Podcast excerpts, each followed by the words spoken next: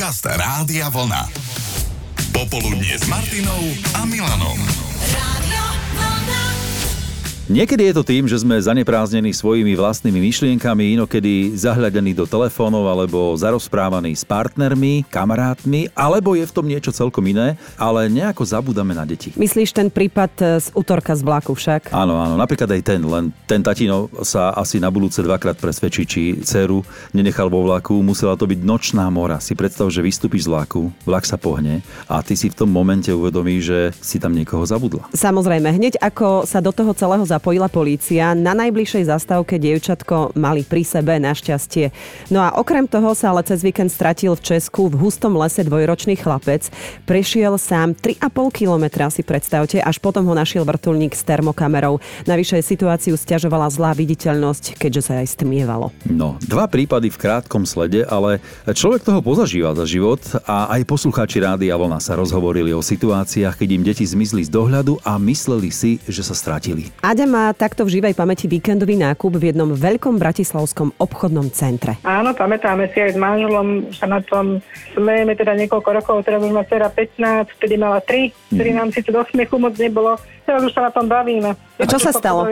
Pozerali sme, v show produkte zvieratka a zrazu jeden nový v jednom, na jednej strane regala, druhý na druhej strane regala, zrazu sme zistili, že vlastne dcera není ani s jedným, jak je to možné. Tak sme pobehali celý obchod, vyšli sme von teraz, no, uh-huh, a kde uhľadáme? A samozrejme obchod veľký, tak sme sa rozbehli každý na inú stranu. Keď sme sa teda vrátili po za pár minút, akože, alebo za minútku naspäť, tak sme sa dohodli veľmi rýchlo, že vieš čo, ty chyba je teda za SBS-kou, ja volám 158, no, no kde ho budeme hľadať? Fú, tak, takéto rozhodné plány ste hneď mali vlastne v hlave, že toto musíme urobiť, aby sme to urýchlili. A prišla policia, hej? Akej zbroji?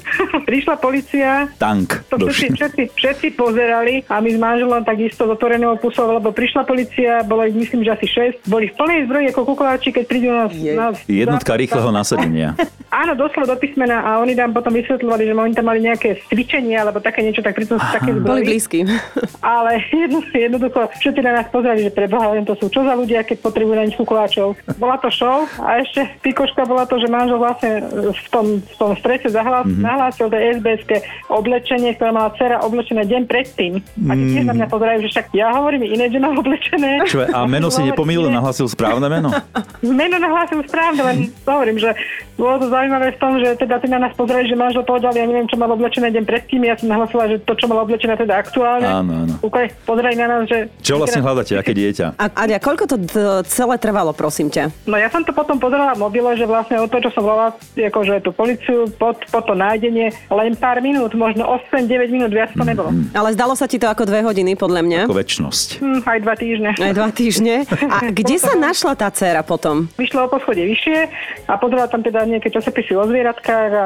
Odvážne dieťa. spokojná. Stále je taká odvážna? Ale áno, áno, áno, to určite. Tak ju teda pozdravujeme, nech sa drží, nech sa e, nestráca už svojim rodičom a hlavne nech sa nestratí v živote. Ďakujeme veľmi pekne, Aťka. Ďakujem aj ja. Ahoj. Niekedy stačí pár sekúnd nepozornosti a dieťa je fuč. Mnohí z vás veľmi dobre vedia, o čom sme v popoludní s Martinou a Milanom hovorili a niekedy sú z toho aj celkom vtipné spomienky. Zuzka nám napríklad napísala, áno, pamätám si aj ja, Cerka mala asi dva roky a schovala sa do psej búdy. Psík ju strážil pred búdou a my všetci samozrejme vystrašení na smrť sme ju hľadali. Brána zamknutá a dieťa nikde, tak na to sa nedá zabudnúť. A Maťa bola tiež expert. V škôlke sa raz s kamarátkou hrali vonku a asi chceli mať pokoj, alebo čo, tak sa schovali v kríku. Hej, vraj chuďa učiteľka zburcovala celú dedinu. Ona si to až tak veľmi nepamätá, ale len čo mama spomínala, ako ich všetci hľadali a oni dve potichučky v kríkoch asi 10 metrov od škôlky. Mária tá si spomenula na situáciu, ktorú tiež nežela žiadnej mame a to, keď sa jej stratil syn.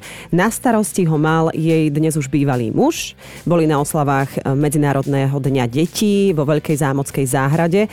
Ona išla uspať mladšiu cerku v kočíku, no a tatino mal zatiaľ zostať na ihrisku so synom. Dobrovoľne súhlasil s týmto jej návrhom. Jasné, jasné, v pohode môžeš ísť malú uspať. No a prišla som ale po pol hodinke a hovorím, ako viem, mali, tam sa vrá, tam sa šmíka, hovorím, ako, ale není tam. Tak sa rozbiehla patracka. Na ktorú sme išli teda k tomu jezierku. Lebo sme chodili pozorovať kačičky a korytnačke. Juj, takže voda. Kde je voda, tam je strach. A kto mal väčšiu paniku? No ja som mala na No, že mami, mami, mami to nevedia nejak tak stráviť, aj tie emócie viacej prejavujú, takže nech sú muži radšej pri zemi v tomto smere, že viac sú nápomocní, keď majú trošku viacej rozumu v tej hlave pri takýchto situáciách. No a čo sa teda udialo, keď jazierko našťastie ste vylúčili, kam ste išli ho hľadať? Vylúčili, Potom tam bola ešte taká jachtínka, tak aj tam sme boli pozrieť, či tam náhodou nešiel. Tam nebol tiež a nakoniec sme ho našli, tam bol vlastne taký, taký menší amfiteáter, tam bolo také pódium. Tam ho to lákalo na pódium, hej? Chodilo sa tam občerstvenie kupovať a tam bolo ďalšie detské ihrisko aj s pieskoviskom a tam som ho našla sedieť v tom pieskovisku. No a spokojného a vôbec nevedel, že čo sa deje, prečo vy stresujete. a čo si urobila? Prišla si k nemu a čo si urobila? Pusinku mu dala na ličko. Musím dala, začala som plakať, že som ho našla. Áno, áno. Poradili. Tak spomínala si, že bývali, ale nebol to asi dôvod rozchodu, rozlúčenia sa. Nie, no dobre. Dnes chceme také happy endy, takže tuto to ukončíme. Ale nie celkom, lebo tých príbehov, ktoré píše život je viac a o ďalší sa s nami podelila Ivka a týkal sa jej nebojacného brata. No, on, on bol vždy taký malý, šikovný, taký nezbedník, ale no, tak išla mamina s ním doktorovi. Fakt sekunda, poznáme tie deti, aké sú. Mamina sa otočí a on nikde. No, zúfalo, pobehala sa celý okres, celá prievida a že idú teda policajti zaviesť maminu k nám domov a idú ho ďalej hľadať. Mm-hmm. Mamina v strachu už nevedela, čo so sebou. Prišli domov, zaviedli ju a môj brat sa tam hral na dvore.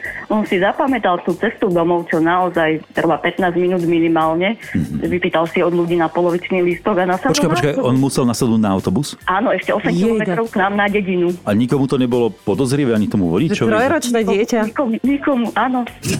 No a teraz... To boli 30 časy. Brat, takže to bolo dávno, mobily ešte nefungovali. Aha. No tak to muselo byť strašné, fakt. Ale doteraz sa na tom smejeme, no. Áno, a keď to dieťa vidíš potom a po tom strese, eh, čo si zažil, Sa rozplačeš tak asi na ani tej že čo máš robiť. No. Či, ho, či mu máš dať pozadku, alebo ho máš objať, alebo sa hnevať na neho. Nevieš. Presne, tak mne normálne teraz behá mraz po chrbte z toho, čo musela mamina zažívať, no. Ale žije, živý a zdravý. A keď počúvame tieto príbehy od našich poslucháčov, tak samozrejme, že otázka je na mieste, že ako sa má ten tvoj brat dnes a ako preukazuje svoju odvahu. No, tak on je si myslím, že dosť stále odvážny, ale pre mňa je to stále krpec. Ja ho tak stále volám, má 30 rokov, je o 7 rokov mladší a stále mu hovorím krpec.